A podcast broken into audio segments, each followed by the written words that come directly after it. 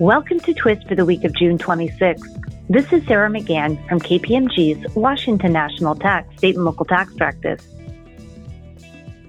Today we're covering sales tax law changes in Alabama and Texas, an administrative determination in Washington state addressing whether a taxpayer owed retail sales tax, and retailing B&O on its provision of services, and a corporate income tax case from Michigan addressing when interest starts to accrue on a refund. Under current Alabama law, businesses with an average monthly state sales tax liability of $5,000 or greater in the preceding calendar year are required to make estimated payments to the Department of Revenue each month. Recently signed House Bill 77 increases this threshold amount to an average monthly state sales tax liability of $20,000 or more. Also in Alabama, House Bill 479 reduces the sales and use tax rate applied to food from 4% to 3% on September 1st, 2023. The rate will drop down to 2% on September 1st, 2024, if certain conditions are met. In Texas, effective September 1st, Senate Bill 379 adopts new sales and use tax exemptions for certain family care items, including wound care dressings, adult or children's diapers, baby wipes, baby bottles, feminine hygiene products, and maternity clothing.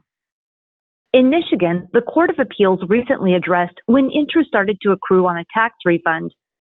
The taxpayer asserted that interest began to accrue when it emailed a memo to an auditor asserting that a subsidiary should be included in the unitary business group. However, the memo did not contain any request or demand for tax money to be refunded. Rather, the memo was solely focused on arguing that the subsidiary should have been included in the unitary group. The appeals court concluded that the emailed memo was not specific enough to constitute an explicit demand or request for a tax refund. Finally, the Washington State Department of Revenue's Administrative Review and Hearings Division concluded that a taxpayer was selling taxable credit bureau services rather than non taxable data processing services. In the division's view, the taxpayer services concerned more than simply extracting data provided by its clients. Its services involved analyzing the data through algorithms to evaluate business risk.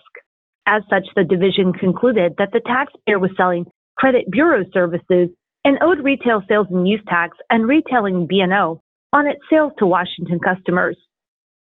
Thank you for listening to Twist this week and stay well.